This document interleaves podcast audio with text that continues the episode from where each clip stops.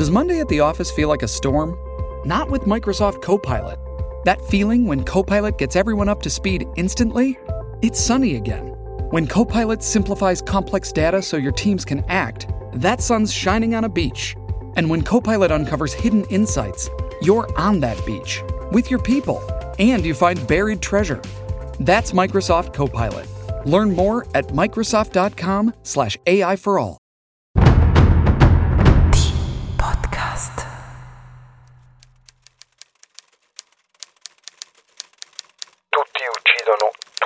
Altri, in un modo o nell'altro. Ernest Hemingway.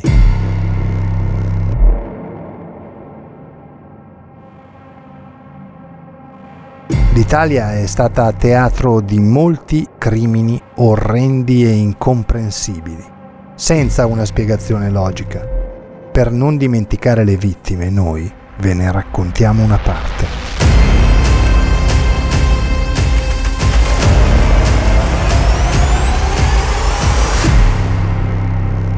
State ascoltando Spaghetti Thriller. I delitti feroci del bel paese.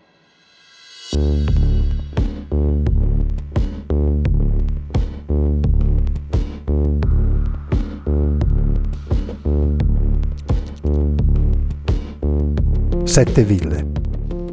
Una sessantina di metri sopra il livello del mare nel bel mezzo del percorso che unisce Roma a Tivoli, distante meno di una decina di chilometri dal comune a cui appartiene, Guidonia Montecelio. Setteville è un luogo particolare, diverso sotto certi aspetti dai classici paesi che incontriamo quotidianamente nei nostri percorsi automobilistici e non solo. Confusi, forse anche un filo spaesati Così può capitare di sentirsi mentre la attraversi. Cemento e quartieri come fossi in città si alternano a larghi tratti di nulla, con la campagna romana a farla da padrona. Come se sette ville fosse ancora luogo da terminare, frammentato, abbozzato. Un paese che non è del tutto paese e un borgo che non è del tutto un borgo.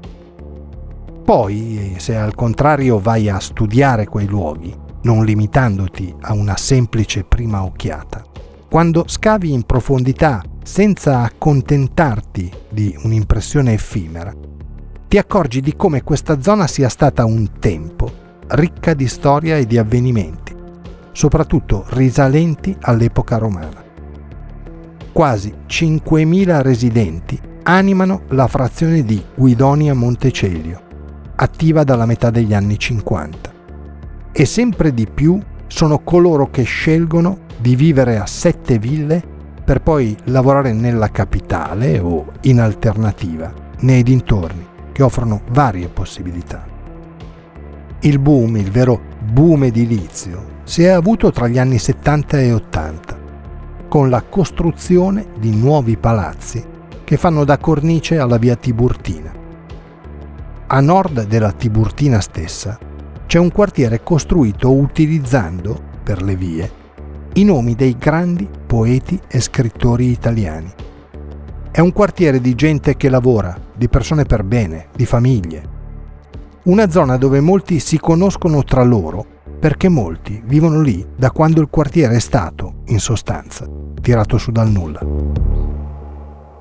Via Vincenzo Monti è una di quelle strade che unisce la parte nord del quartiere delimitata da via Muratori, alla parte sud, dove il traffico della Tiburtina è una costante.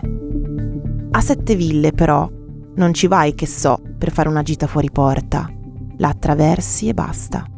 Ci entri solo se ci vivi o se devi andare a trovare qualcuno per lavoro o per amicizia. O magari perché conosci un ristorante dove si mangia bene, ma tanto bene. Insomma, Sette Ville di Guidonia è un piccolo mondo Difficile passare inosservati se non ci appartieni. Difficile non essere notato da qualcuno del posto se non vivi nei dintorni. In questi dintorni, in questo quartiere costruito con le vie che portano i nomi dei grandi poeti italiani, vive una donna tutta a casa e famiglia. Una donna buona. Una donna che appartiene a quella categoria di cui parlavamo poc'anzi, quella delle persone per bene. Si chiama Rosina Raffaele, ha 74 anni e tanti amici, persone con cui chiacchiera, ride e scherza. Ha sempre una buona parola per tutti, ha sgobbato e sudato per crescere i suoi tre figli e ancora oggi, a 74 anni, lavora come sarta. Piccole riparazioni ormai, orli, toppe. Quel genere di sartoria che va scomparendo, non più le cuciture degli abiti da sposa. Forse l'età avanza e con lei un normale calo della vista, anche se, per dirla tutta, il carattere tosto di Rosina che molti amichevolmente chiamano Rosetta l'aiuta a non invecchiare. Quel carattere forgiato nel corso degli anni, crescendo prima i fratelli quando i genitori giovani sono venuti a mancare, poi i suoi tre figli, due femmine e un maschio. La sartoria è stata il sostentamento di tutta una vita, lavoro scelto e voluto fin da quando si diplomò giovanissima.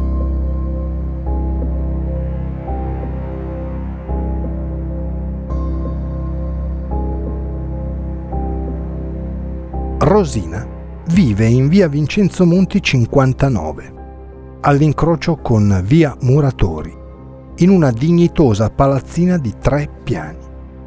Lei occupa un appartamento al pian terreno, appartamento che è quanto mai vivo e vissuto, una specie di porto di mare nel senso più bello del termine. Tante persone che vanno e vengono, alcune per portare qualcosa da sistemare, molte per il puro piacere di entrare a fare quattro chiacchiere e prendere un caffè con Rosina che, dal canto suo, ama circondarsi di gente, di amici. Una donna per bene, una donna di cuore, una donna che apriva il suo mondo a tanta gente. E la gente non poteva non affezionarsi a lei. Certo, lo abbiamo detto, la vita non era stata particolarmente tenera con la signora Raffaele ma quella forza d'animo che pochi hanno, quel gran carattere di cui parlavamo, l'hanno aiutata in un percorso irto di difficoltà, brillantemente superate. E oggi Rosina è una donna serena, circondata dall'affetto dei familiari, dei figli, dei nipoti, perché a Rosina non puoi non voler bene.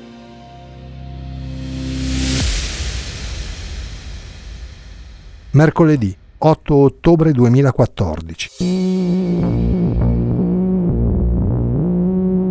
Fa caldo. L'estate ha deciso di continuare nonostante tutto. Nelle ore più calde della giornata il termometro arriva ancora con tranquillità intorno ai 30 gradi centigradi, proprio come quel mezzogiorno di quell'8 ottobre, di quel mercoledì che i meteorologi definirebbero sereno o tutt'al più, poco nuvoloso.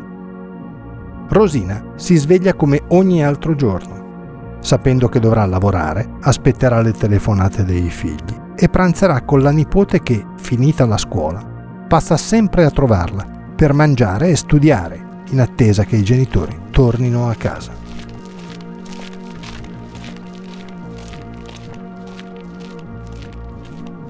Sono le tre del pomeriggio quando Valeria, la nipote, arriva a casa della nonna. Però distrattamente si è scordata le chiavi che di solito porta con sé. Perciò, approfittando del piano terra a cui è situato l'appartamento di Rosina, Valeria dà un'occhiata all'interno per vedere se c'è qualcosa che non va. Non è abituale che la nonna non le risponda al campanello, o almeno, non è abituale che non lo faccia dopo reiterati tentativi.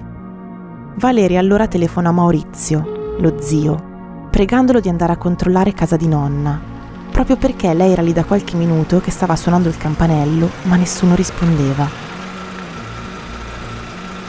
Maurizio raggiunge casa della madre in macchina, entra nell'appartamento e a prima vista non vede nessuno. Ma una volta entrato in cucina, si accorge che accanto al frigorifero c'è qualcosa che non torna.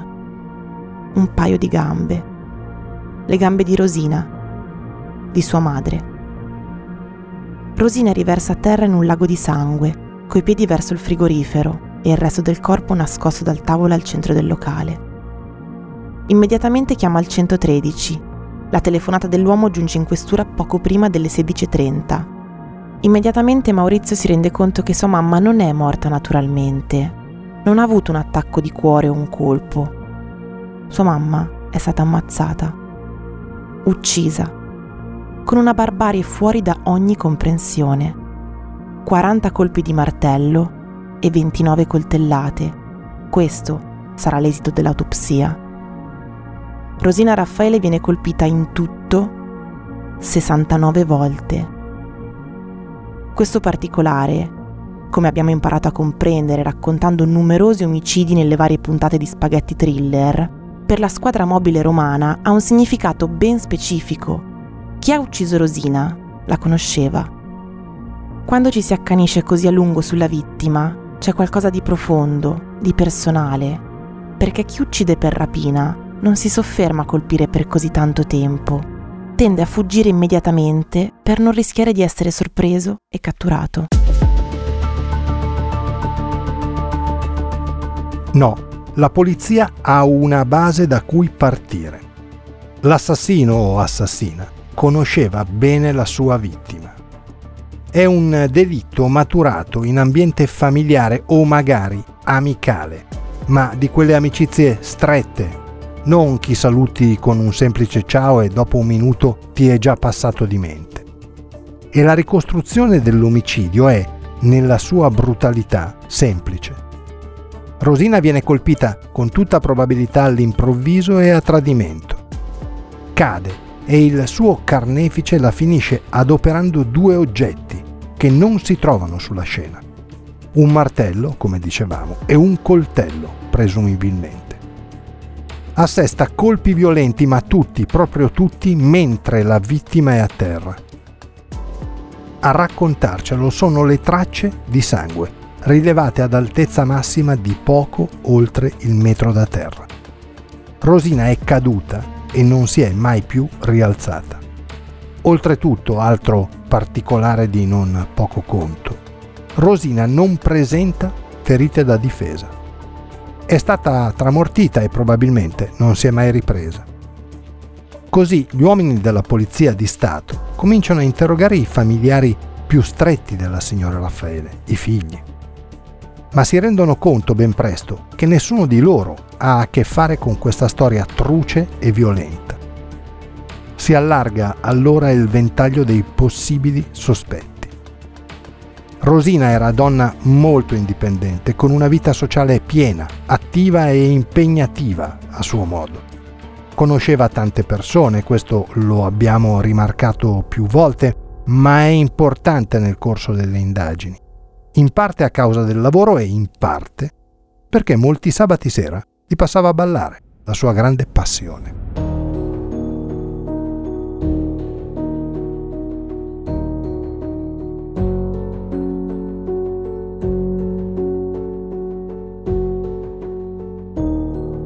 però niente, nulla. Nemmeno la flebile pista che porta gli inquirenti verso un uomo che conosceva e frequentava assiduamente la signora Raffaele. Ma lui, col delitto, c'entra zero. Oltretutto è complicato trovare una pista valida da percorrere. La donna non aveva nemici, non litigava coi vicini, anzi, soprattutto non conduceva una vita segreta. Tutto chiaro, limpido, alla luce del sole vengono anche sentiti gli abitanti della zona. Sai mai che qualcuno abbia notato qualcosa fuori dall'ordinario tran tran di un tranquillo mercoledì mattina? Ecco, vi ricordate quando qualche minuto fa parlavamo del conoscersi tutti in zona? Delle difficoltà del non farsi notare se non appartieni a quella zona nello specifico? Perché un paio di testimonianze collocano con certezza due persone sul luogo del delitto. La prima parla di una giovane ragazza che si aggira nei dintorni dell'appartamento di Rosina, ma si tratta della nipote, Valeria, che sta cercando di capire cosa sia capitato alla nonna e per quale motivo non le risponda al campanello. La seconda però è particolarmente interessante.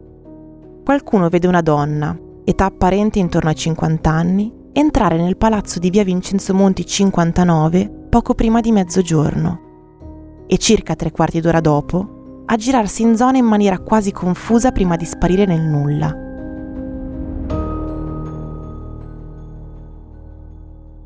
È? E perché si trova lì a quell'ora?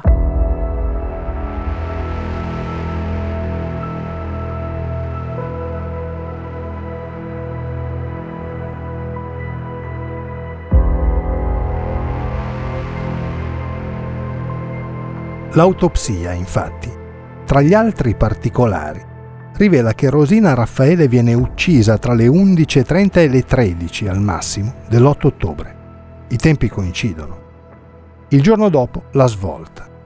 La questura di Tivoli chiama quella di Roma per informarla che tra le varie telefonate giunte al centralino dopo l'omicidio di Rosina, ce ne sono alcune che provengono dalla stessa persona, che chiama per avere informazioni sulle indagini.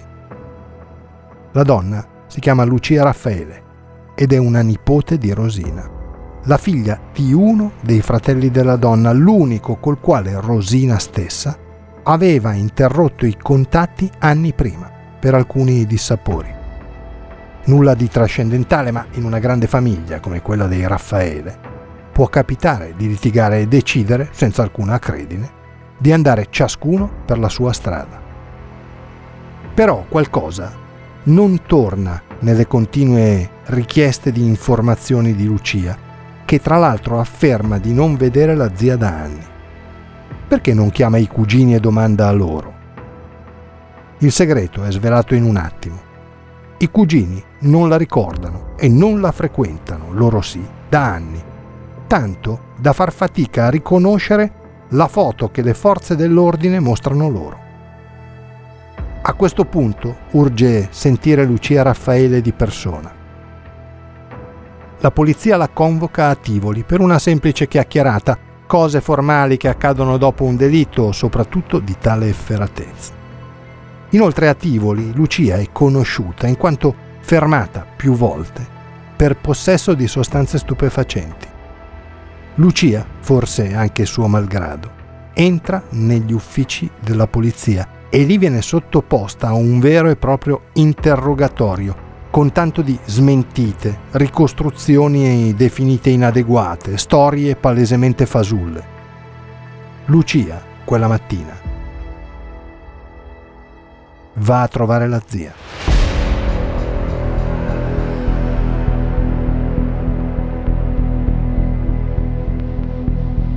Non solo, non è la prima volta che Lucia, in gran segreto, va da Rosina.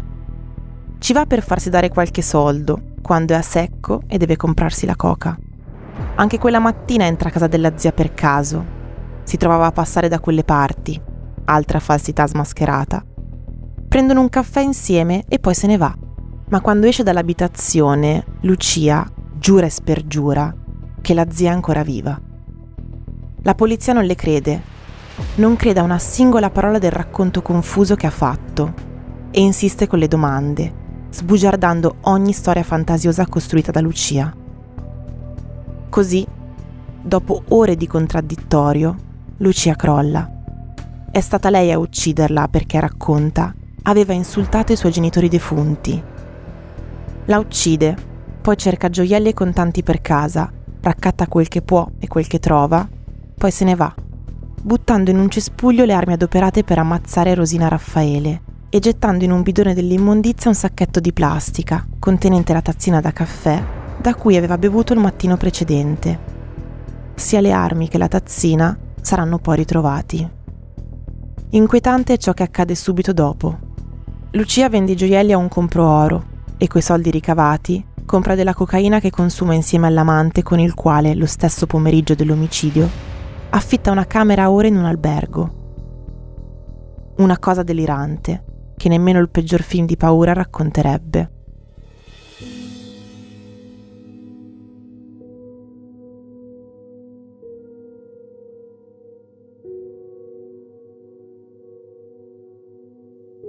Lucia Raffaele viene arrestata e accusata di omicidio il 9 ottobre 2014. Va ricordato che mentre il coltello lo trova in casa di Rosina, il martello lo porta con lei fin dalla mattina stessa, facendone uso successivamente per uccidere la povera zia.